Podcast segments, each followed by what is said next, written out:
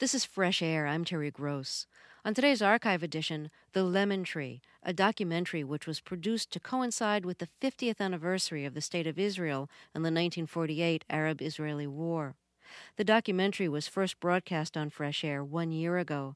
Last month, it received the prestigious Overseas Press Club Award for Best Radio Story on Foreign Affairs. On May 14th of 1948, David Ben-Gurion declared Israel's independence.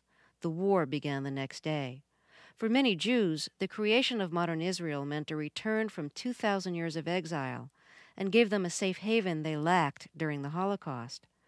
But the birth of the Jewish state, endorsed by a United Nations partition plan in November 1947, also meant dispossession for the Palestinians.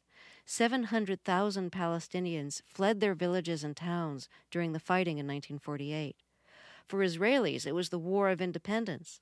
For Palestinians, it was the Nakba, or catastrophe. Today, we consider the roots of the Arab Israeli conflict in a deeply personal way, from two people who know no other home than the land they each claim.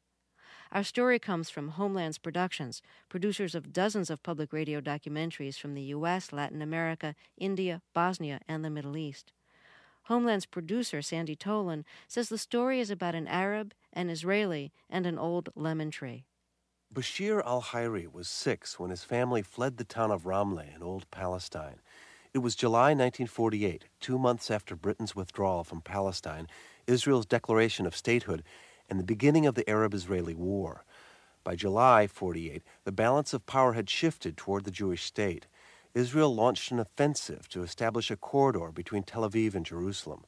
The Palestinian cities of Lod and Ramleh were in the line of that assault, and Bashir, six years old, suddenly found himself a refugee in the West Bank town of Ramallah. Three months later, Dalia Ashkenazi arrived in Israel from Bulgaria. Dalia was an infant. She was told she was the only one on the boat who didn't get sick. Dalia's family escaped the Holocaust, like most Bulgarian Jews, yet nearly all of them, 50,000, moved as one to the new Jewish state. Dalia's family moved to Ramla, the town Bashir's family had fled. For 19 years, Bashir's family lived in exile in the West Bank. Dalia's went about making a new society. But after the Six Day War, many Palestinians in the West Bank and Gaza were allowed to enter Israel to visit their old homeland. Bashir remembered his father's stories of the land of Palestine, the house in Ramleh, and the family's cherished lemon tree. And so one day in July 1967, Bashir found himself in an Israeli bus station in West Jerusalem. That's where our story begins.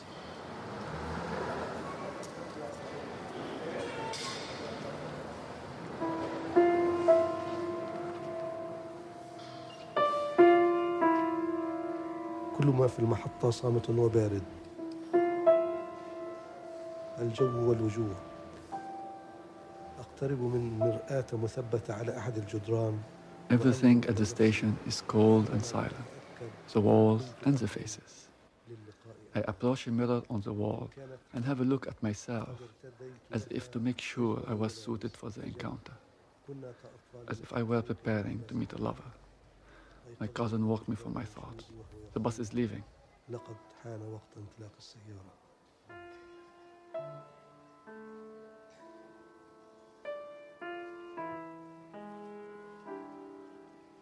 Whenever I heard a language, it was a language that was filled with threat for me, the language of the enemy.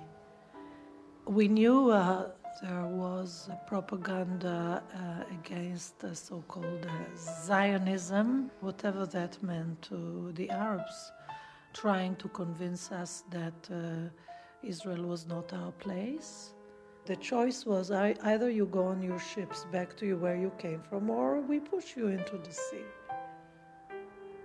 Some choice. يعني اتفقنا ثلاث أشخاص أنا وكمان اثنين أبناء عم إلي We were three, my two older cousins and me. Each of us chose a window seat sitting in a row, one behind the other. We were filled with infinite dreams. the fear and the horror of it cannot be described. The Six Day War was in 67, so I was 19, 20 years old. You know, you just felt completely entrapped. That's how we felt. And we were biting our nails, not knowing what what, what, what should we do now? You know, what, what,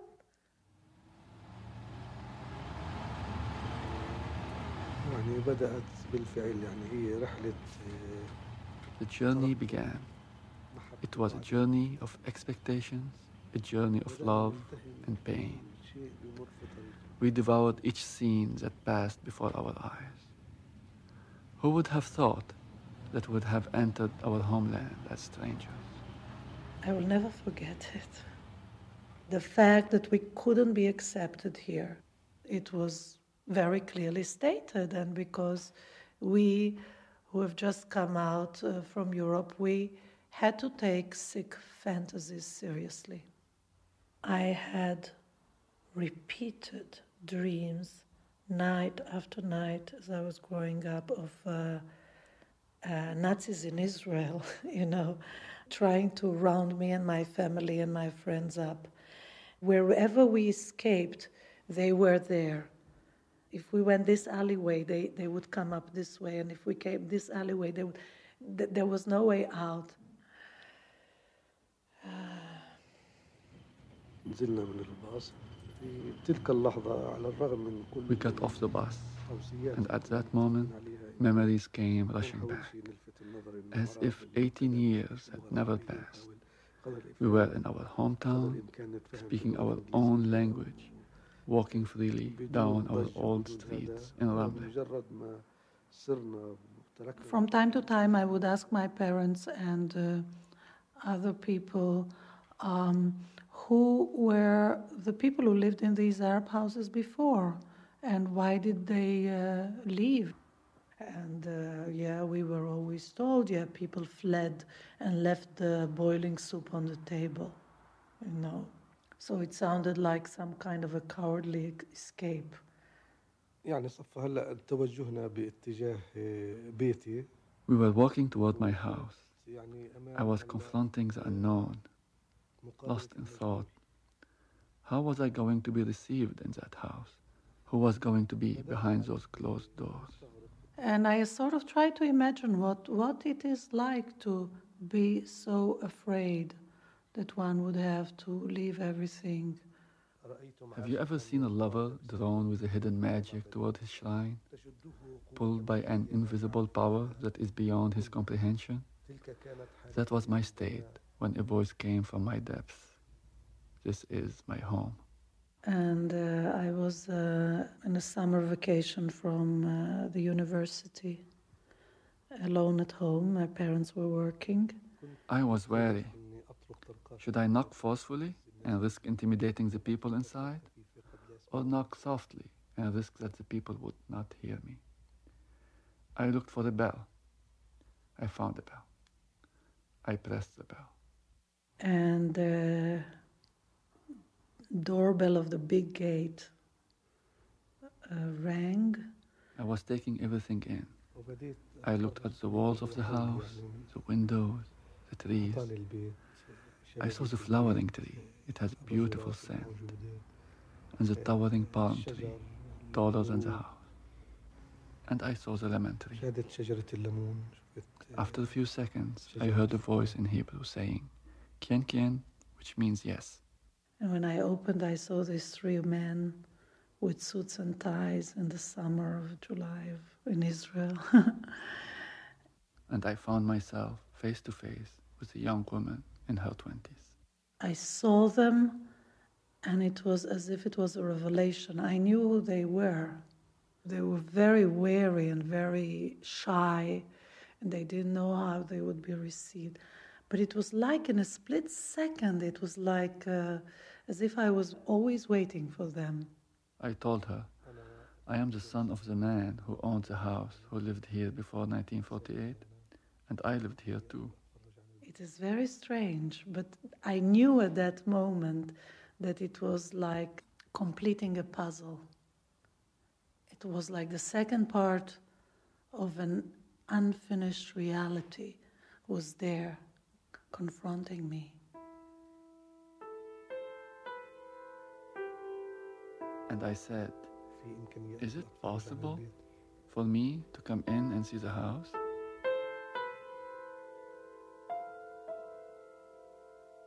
And uh, I opened the door wide and I said, Yes, to come in.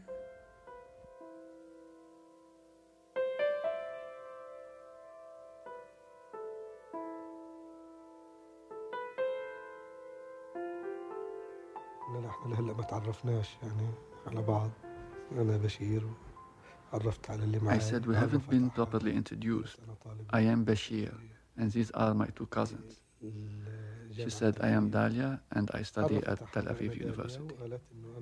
She entered and I followed her, and we started going around the house. Every room I entered, I felt that I was entering a sacred place. I tried to touch everything, to take in everything the walls, the doors, the ceiling, the windows, the floors, the colors, everything. She asked me, when you left, how old were you? I said, around six years old. She said, I came here when I was one year old. Where did you sleep? She asked me. Which was your room? And that conversation was taking place in the room where I slept when I was a child. And she said, This is where I sleep. This is my room. My recollection is that uh, Bashir said that this was the room where he was born. I became very self conscious then that I put a poster on the wall that was then uh, on the cover of Life magazine of a handsome officer in the Suez Canal with an Uzi, holding an Uzi in his hand with a big smile, like saying, We've made it.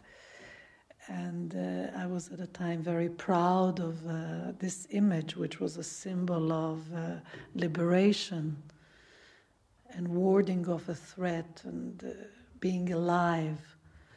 And uh, there was this poster over my bed, you know. I suddenly realized that they must be looking at this poster with very different eyes and very different feelings than I do. ودعناها دعيناها لزيارتنا أعطيناها عنواننا We said goodbye, we gave her our address, and we invited her to visit us in Ramallah. بدنا رحلتنا We thanked her for her reception and her kindness. كل منا She said, You can come anytime.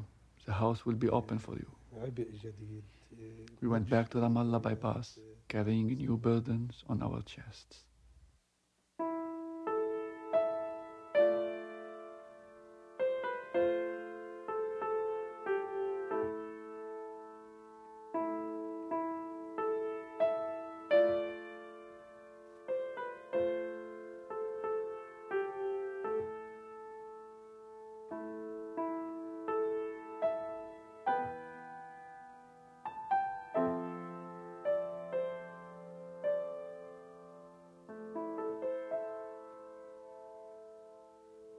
أجت داليا زارتني في البيت أكثر من مرة And then Dalia started visiting our house.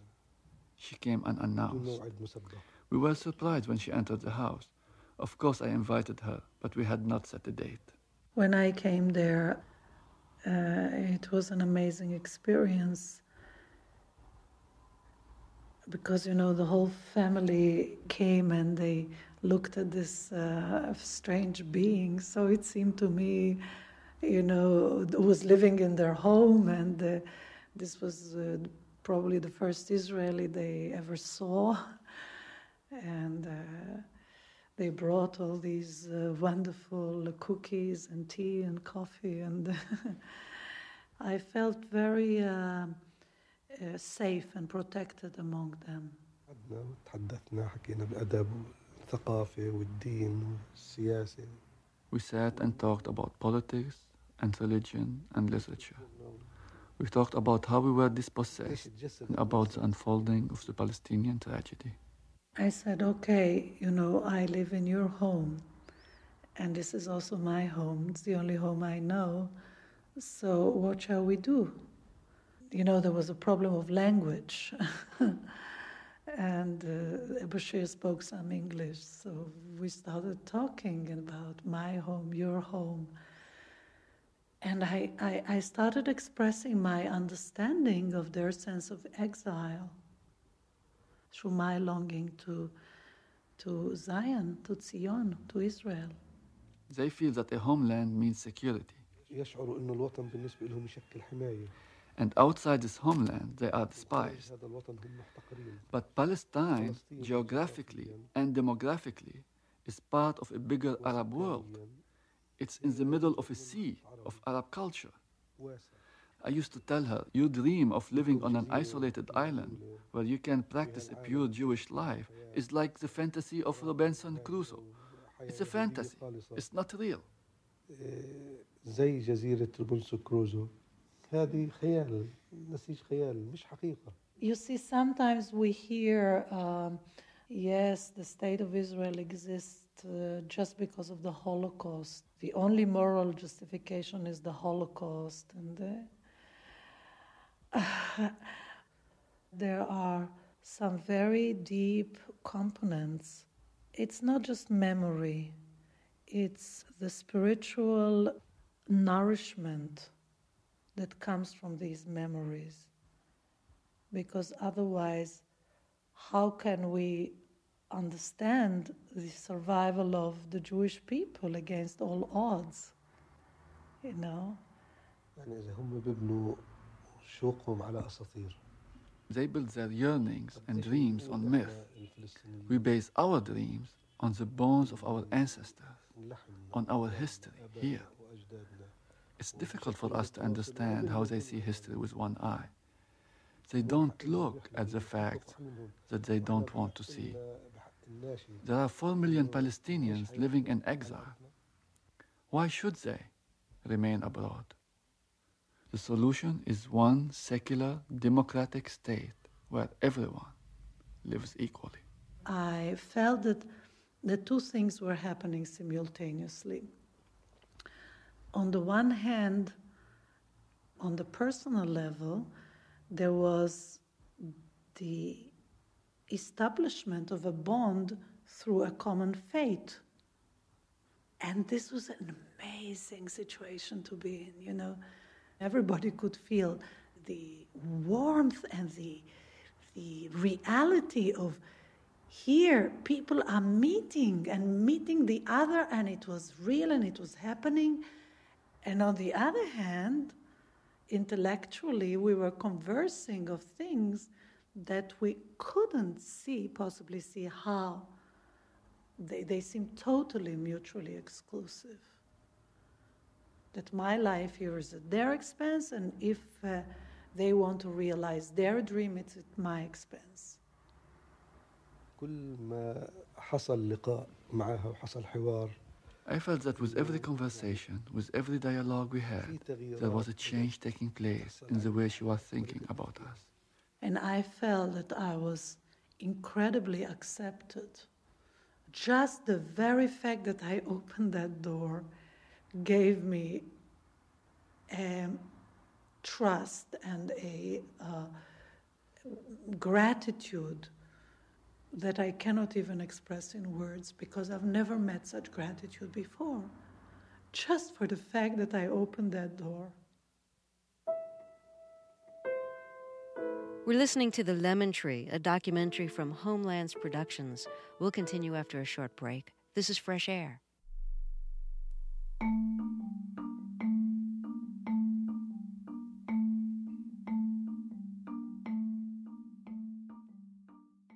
Let's continue now with the documentary The Lemon Tree, a story from the Middle East.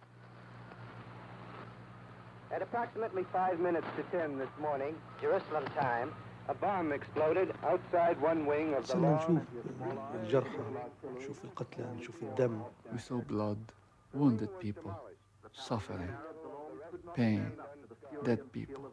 These are some of the pictures that I can really remember. Matthew Holton of the CBC in London says the British feel that the stage is set for a terrible and bloody civil war in the Holy Land. He reports from London. The Jews are confident and determined. They defy the whole Arab world. After I met Bashir, I obviously wanted to know much more about uh, 48. And um, a student at the university who was studying with me had participated in the 48 uh, war, and he told me about the expulsions from Ramla and Lod. He told me that yes, they committed these expulsions by uh, frightening the population and driving them out. في البيت اللي كنا موجودين فيه ومتجمعين فيه كان في أحد الأقسام We البيت took refuge in a nearby house. Part of it was transformed into a mobile clinic. My uncle was a doctor, and they used to bring in wounded people. قتلى نشوف الدم there was the big uh, scandal of uh, Rabin's memoirs. The censorship in Israel had censored th- those parts in which he speaks of the expulsions from Ramle and Lod. But of course, the book in its English version uh, came with a full account. We're faced with occupation troops. They demanded by force of arms we leave that house. That's the house that we came to. It was in Ramla, and, uh, and we lived in this Arab house, which the state uh, took responsibility for, and it was called abandoned property. Uh, uh I'm laughing because it was not abandoned, really. People were expelled, but uh, it was a comfortable uh, expression. كنا عبارة عن كتل بشرية بتتحرك بمجموعات ملتصقة ببعضها البعض We moved along like human waves, يملأها الخوف packed in tight clusters, filled with fear and exhaustion, تسير إلى المجهول walking towards the unknown. كنا نملك المعيشة الكريمة We had a dignified life. The moment we lost our country, we lost everything. الاحتلال اللي أجا وقعد محلنا We're listening to The Lemon Tree, a documentary from Homelands Productions. The Lemon Tree will continue in the second half of our program. I'm Terry Gross, and this is Fresh Air. This is Fresh Air. I'm Terry Gross. Today we're presenting The Lemon Tree, a documentary which just won the Overseas Press Club Award for Best Radio Story on Foreign Affairs. The Lemon Tree is part of the World Views series from Homelands Productions, featuring first person documentary narratives exploring the personal stories beneath the surface of the news. Dalia is an Israeli, Bashir is a Palestinian. Let's continue with their story. Here's producer Sandy Tolan. In 1968 and 69, Bashir and his siblings continued to visit Dalia in Ramleh, sharing lemon juice under the lemon tree. But Bashir's father couldn't bring himself to visit. He said he was afraid that if he got to the door of his old home, he'd die. Dalia continued her visits to Bashir's family in the West Bank. Bashir recalls one visit when Dalia began probing him about his family's longing for Palestine. صار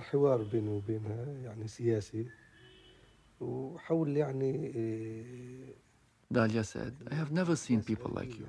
You're strange. You don't just like your homeland, you adore your homeland. You adore the trees, you adore the fruits, you adore the earth, everything. I don't understand this attachment. I told her, I think I have an answer for that. I pointed to a lemon I had placed on the mantel.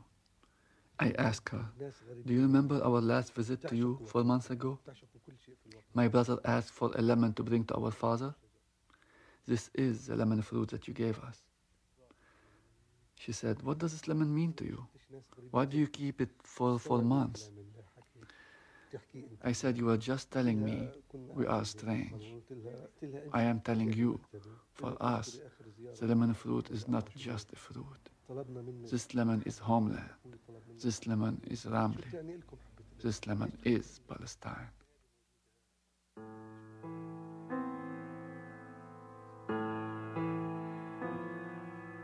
One day, um, Bashir's father came and he was blind and old, and had to be, you know, really uh, supported when he walked.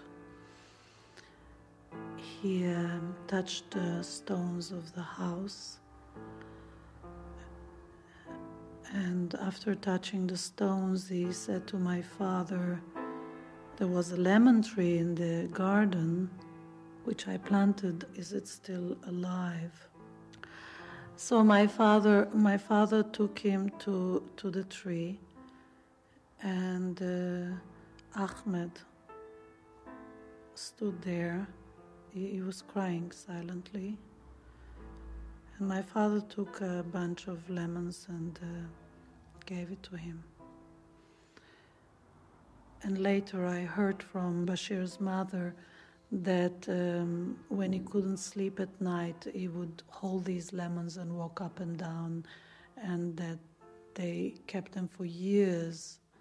You know, they shriveled more and more, and they kept them for years just there as something from the house and a gift and a memory.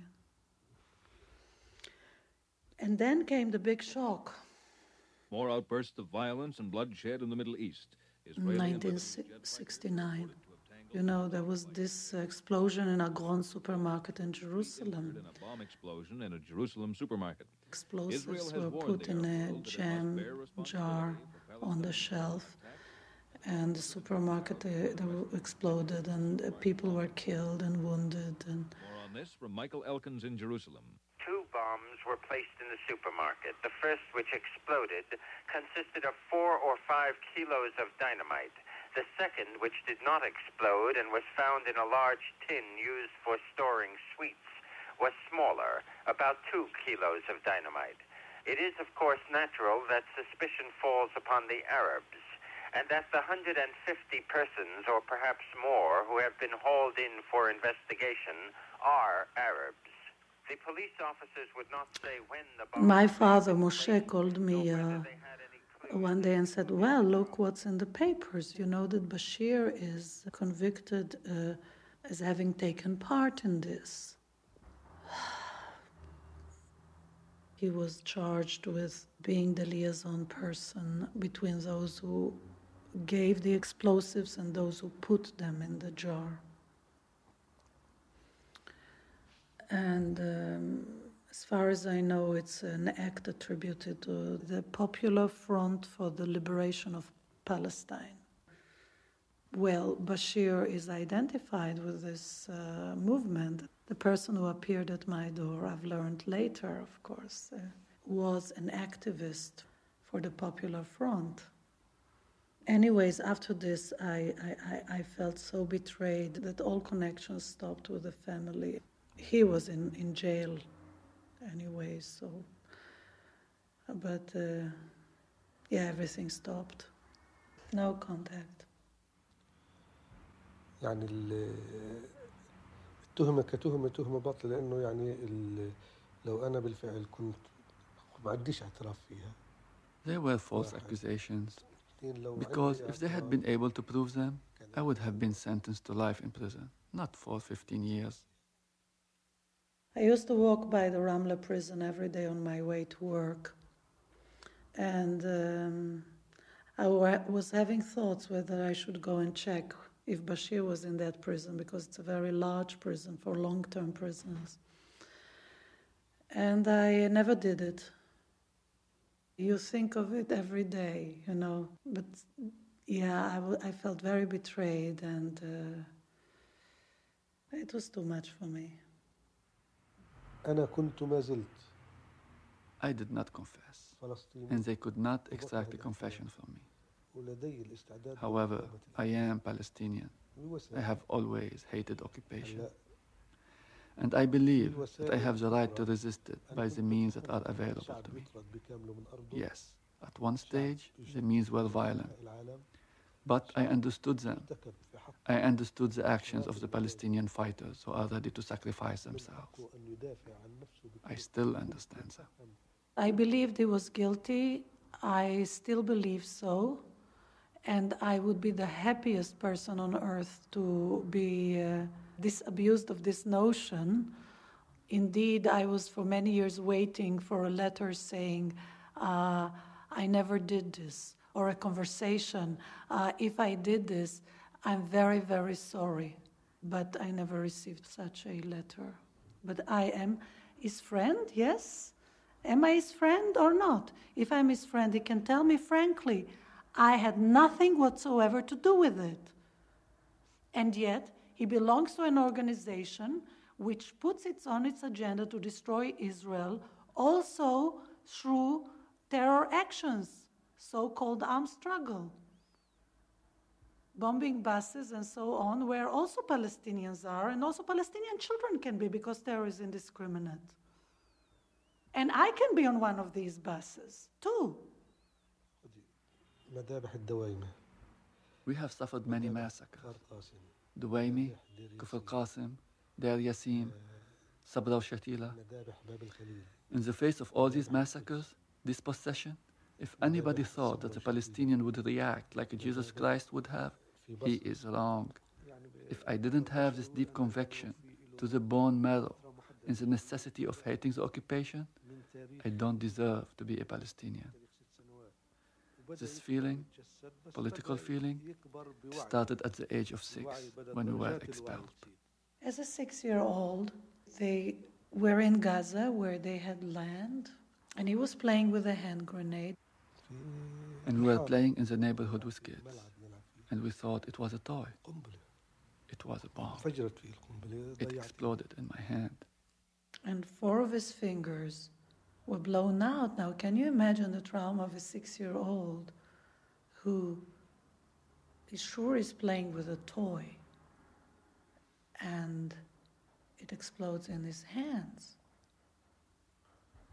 And he is sure that the Zionists have put it there for, for him for little children to be blown up. I mean, what kind of an impression does that leave on somebody's mind who later goes and participates in doing pretty much the same to other people? Those were the gifts, the presence of the Zionist movement to the children of Palestine. If you just start playing with them, they explode. I never saw his left hand. His left hand is always in his pocket. Have you seen his left hand? You've met him. No, you shook his right hand. You've never seen his left hand. His left hand is hidden, and it's hidden so well, you never know, you've never seen it. For me, what I lost in bones and flesh in Palestine made me more attached to Palestine. This is what I told them when they wanted to deport me. I said, You are only deporting parts of my body, but there are some parts of my body that you have no control over. It's already there, buried in Palestine. And I am coming back. When Bashir wrote to me about his hand, I didn't know of this story actually. I was quite uh, shocked. And I was also shocked that he expressed the, the conviction that this was left there against Palestinian children as toys that to play with and to, to be exploded. I was, I, I was amazed at the intensity of his perception that Zionism was this incredibly evil uh, manifestation and that this was his experience. And I am a child of Zion. For me, Zion means something very different than it means to him. For me, Zion is the mountain of God. For me, it's an expression of my very ancient longing.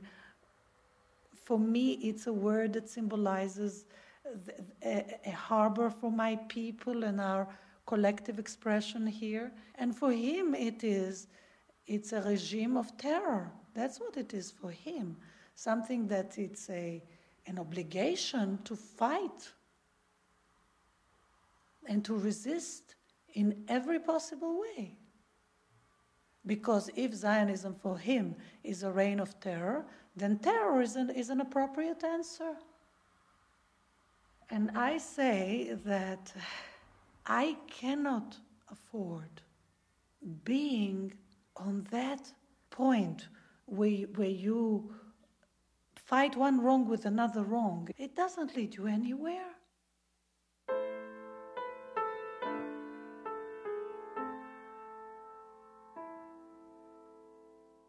We'll continue with the documentary The Lemon Tree in a moment. This is Fresh Air.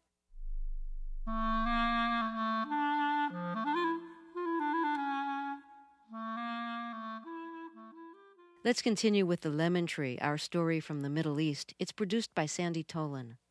Bashir spent 15 years in prison for his alleged role in the bombing of the Jerusalem market. Dalia lost touch with the family after cutting off all contact, but she kept thinking of Bashir and the house and their common fate. Still, during all these uh, 16 years, I was thinking of the um, tragedy of um, the vicious circle pain, retaliation, pain, retaliation. It can go on and on. And uh, I, also felt that this house belonged to a family, a whole family, you know, of uh, 13 people. I felt a very deep need to acknowledge that. So, uh, my mother died in uh, 77 and my father died in 85. I told Yecheskel, my husband, um, yeah, what, what do you feel about searching out a family? So there was a, a meeting, and I saw Bashir after all these years. So we uh, said, Here is the house. How do you envision its uh, future? You know, we were open. We said we are ready to pay um, reparations, or how do you call it, compensation for your loss of property, you know, and uh, we knew they couldn't live in the house by Israeli law. So um, if it's sold, you will get the, the, the, money of it. And Bashir said, no, no, no selling, and no, this is my patrimony, and I don't. Uh... And we agreed, according to my suggestion, to turn the house into a daycare center for Arab children. I've done something very personal. I wanted to take responsibility for the suffering that my people has caused them the Palestinian people. I believe that God is God of abundance and not God of scarcity, and therefore many things are possible. Hello, welcome to the open house. Uh, here's Bashir and Dalia's uh, house. This is where Bashir and Dalia lived at different times. Uh, we are standing near the lemon tree. Uh, unfortunately, the lemon tree is dead. The lemon tree is now he's 65 years old and he's dead. The lemon tree died in the summer after uh, many years of uh, decline, and the gardener warned us that the tree is going to die and said, Well, this is the nature of things. Things just die on this planet, you know. And, uh, and still, it was such a surprise, pain, such a pain. And uh, when, when we saw it finally dead, we, uh, we have left the, the tree there, bare. And just yesterday, when I was there, I picked a shriveled lemon from the ground, and I'm, I'm keeping it. uh, one of the last uh, falling, dried up lemons that are falling off the branches. And uh, the tree will stand there as long as it can. It's, it stands there. Tr- trees die standing. That tree was living in our hearts. And the lemon fruit is not just a fruit, it's the buried childhood in each of us. It is our memories, it is our compassion, it is our country. And it is my dream that uh, with the Al Khairi family, we can, when the time is right, we can plant a, a new sapling lemon tree together. وتمنيت ألا تكون الدالية الوحيدة وتمنيت أن أعيش لأرى غابة من الداليات I had hoped that you would not be the only dahlia. I had hoped to live to see a forest of dahlias. And we had many expectations. I don't want to overburden you, Dalia. I know how sensitive you are. I don't wish you any pain. All what I wish, Dalia, is for you to struggle with me, to reunite me with my palm, my palm that has blended with every grain of Palestinian soil. جمعي بكفي كفي الملتحمة بكل ذرة من ذرات تراب فلسطين مع خالص التقدير لكم I love my country, and you love your country. And I love your country too, and it is the same country. And I have nowhere else to go, and you have nowhere else to go. So we are here, and nobody will dream the other way. And our enemy is the only partner we have.